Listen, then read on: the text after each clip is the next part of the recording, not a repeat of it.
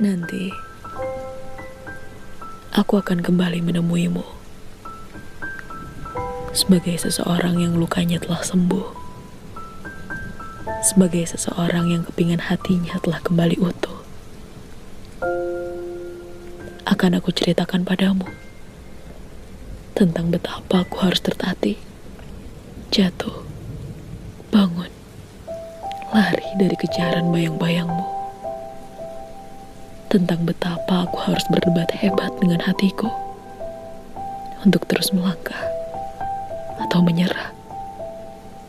Tentang betapa aku harus sanggup walau sebenarnya berat.